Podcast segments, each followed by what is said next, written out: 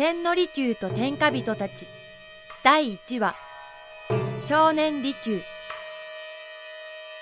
その日は大荒れで京都では氷が降ったといいます。天正19年1591年2月28日。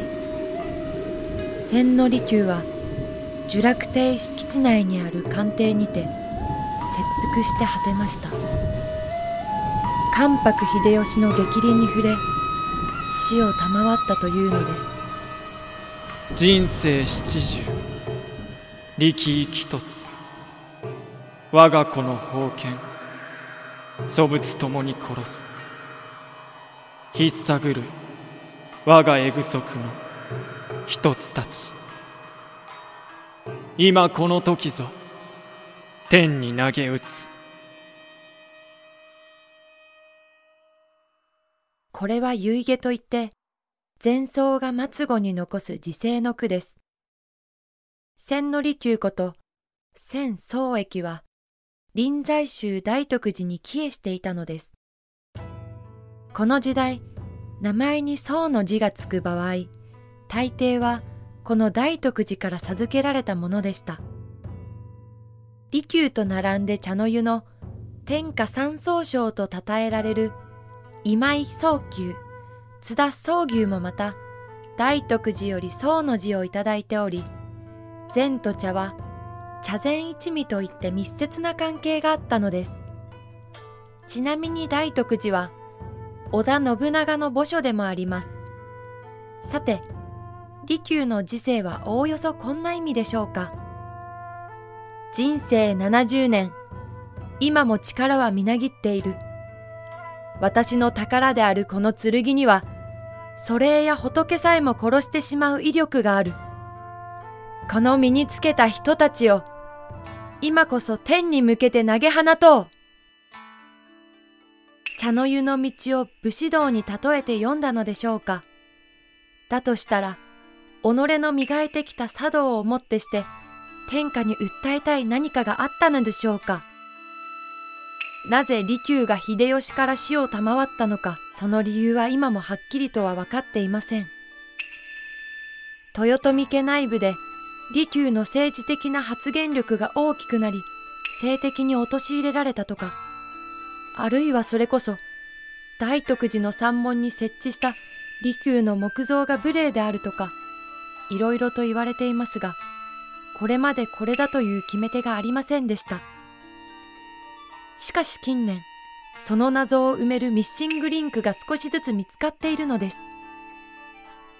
そしてその新たなリンクとは信長以前の天下人として脚光を浴びつつある三好長慶と利休との関係なのです。千利休と三好長慶は共に1522年に生まれています。世界に目を向けるとマルコ・ポーロの艦隊が世界一周を成し遂げた大航海時代の真っ只中です。この時代日本もこの世界の潮流の中にありグローバルな視点を持てるかどうかが天下人たる資格であったと言えるかもしれません。ともあれ利休と長慶は共に大徳寺の構想である大林総統が港町堺に開いた南州庵といういおりに参禅していました。お互いを少年の頃から見知っているとも考えられます。とはいえ利休はトトヤという小さな魚問屋の跡取り息子で長吉はというと今をときめく堺幕府の実権を握る三好一族の嫡男ですから身分が違います。けれども堺という町は当時武士や商人といった身分の違いを超えた価値観。ダイバーシティにあふれる自由都市でしたので幼い二人が生まれや育ちを超えた友情を育んだ可能性は大いに考えられるのです。ボンさんがへをこいた。ボンさんがへをこいた。ボンさんがと。あよしろ。またズルして切り上げたな。ちゃんと数えろよもうええやろ千熊百100も200も屁こいてたら臭くてかなわへんわ。外様の屁は臭い。ブッブッブさて吉郎誰の屁が臭いじゃと？外様。いやではなく千熊です。違います。吉郎がまたズルをして100を50で切り上げたのです。吉郎千熊。二人とも罰としてもう千の間そこに座っておれ。外様足がしびれてしまいました。千を300にまかりませぬか？さすがは toto や千家の跡取りだけあって吉郎そなたの理心まことにあっぱれじゃがな。たまには商いも休みにしてこの大林相当の言う通り禅の味をたっぷりと味おうてみよ利を休めると書いて、利休という名の命名者はいくつかの説がありますが、この大林相当がつけた愛称起源説が有力です。相当様善とはそないにうまいもんですか？さてまだ二人は味おうたことがなかったか。座禅が終わると、大林相当は8歳の吉郎と千熊、すなわち後の利休と三好長慶に薄茶を振る舞いました。結構なお手前で。四国阿波の国が本拠地である三好一族は文化芸術にも造形が深く幼い千熊にも多少のたしなみがあります。しかし吉郎にはまだ早かったようで茶禅一味というてな茶と禅とは同じ味すなわち同じ道だという先達の教えじゃ。え？吉郎を見ているとなぜか我が祖師である一休宗純様を思い浮かべる。随分と型破りなお方だったと聞かされたがなぜか憎めぬお人柄だったそうじゃあの足利義満様に仕えられたという一休様ですか？さよう。私も実際には会うたことはないが我が大徳寺の先達じゃ。では今日から私は吉郎を利休と呼びましょう。俺が利休やったら千熊の弟は休んでばっかりやから実休やな。日本でお茶が庶民の間にも広まったのは室町時代と言われていますしかしそれはわび茶ではなく会所に集って掛け事に興じる闘茶が主流でした。戦う茶闘茶とは茶の銘柄を当てる遊びで風紀が乱れると幕府が禁じるほど大流行しました。そんな中大徳寺などの禅寺を中心にわび茶の様式が整えられ茶禅一味の風雅が徐々に解かれるようになっていきました。おらおら!どげどげお、お助けは永禄5年1532年6月大事件が起きました。自由を謳歌する町堺を10万人とも言われる一向一揆が取り囲んだのです。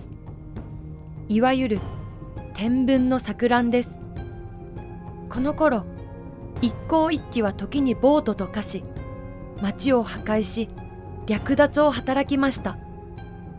南無阿弥陀仏と唱えるだけで必ず成仏できると信じる人々が集団催眠にでもかかったように死を恐れることなく破壊行為を繰り返すのです。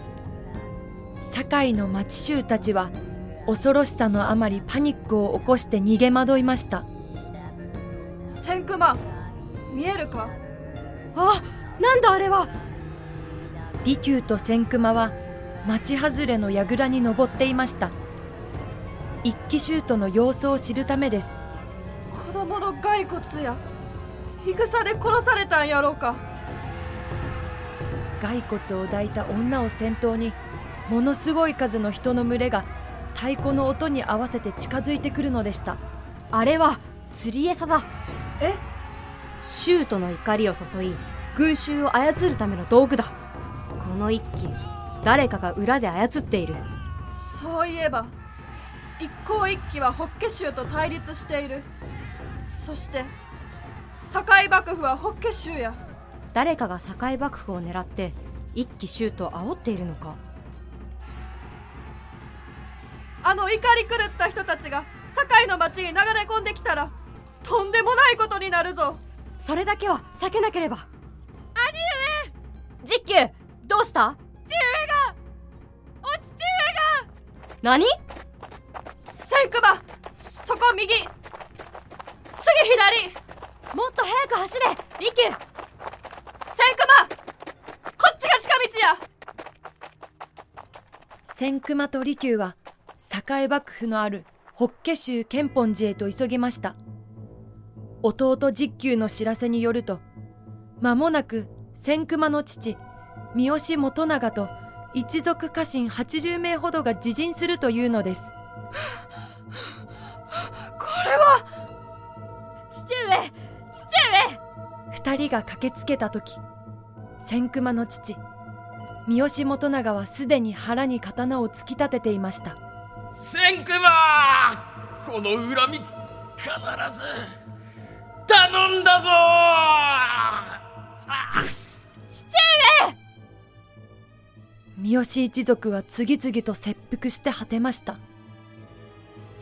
堺幕府要人たちの首と引き換えに町の安全を保障するという一向一揆側からの要求を飲んだ結果でした。堺を戦火から守るため三好一族は反抗せず自陣を選んだのです。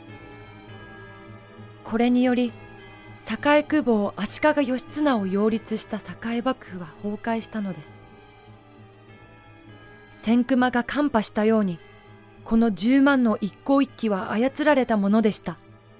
実は栄幕府側の関連職であるはずの細川晴元が主君である栄久保足利義経を見限りさらには力を持ちすぎた部下である三好元長を追い落とすための計りごとだったのです。細川晴元は主君と部下を陥れるために一向一揆シュートのホッケシュートに対する憎しみを煽ったのです。それがあの女が抱いていた子供の骸骨でした。実に卑劣な手口です。一体誰がこんなことを？許さない。千熊吉郎は千熊にかける言葉が見つかりませんでした。ただ真っ青に血の気の引いた千熊の震えるまつげを見つめることしかできません。まつげの先に次々と大粒の涙が溢れては落ちてゆきます。千熊総統様。父が。我が一族が元長様や皆のご意外はわしがしかと引き受けた。そなたは一刻も早く堺から脱出するのじゃ。三好の残党狩りが始まる前に。港に天王寺屋さんの船がおる。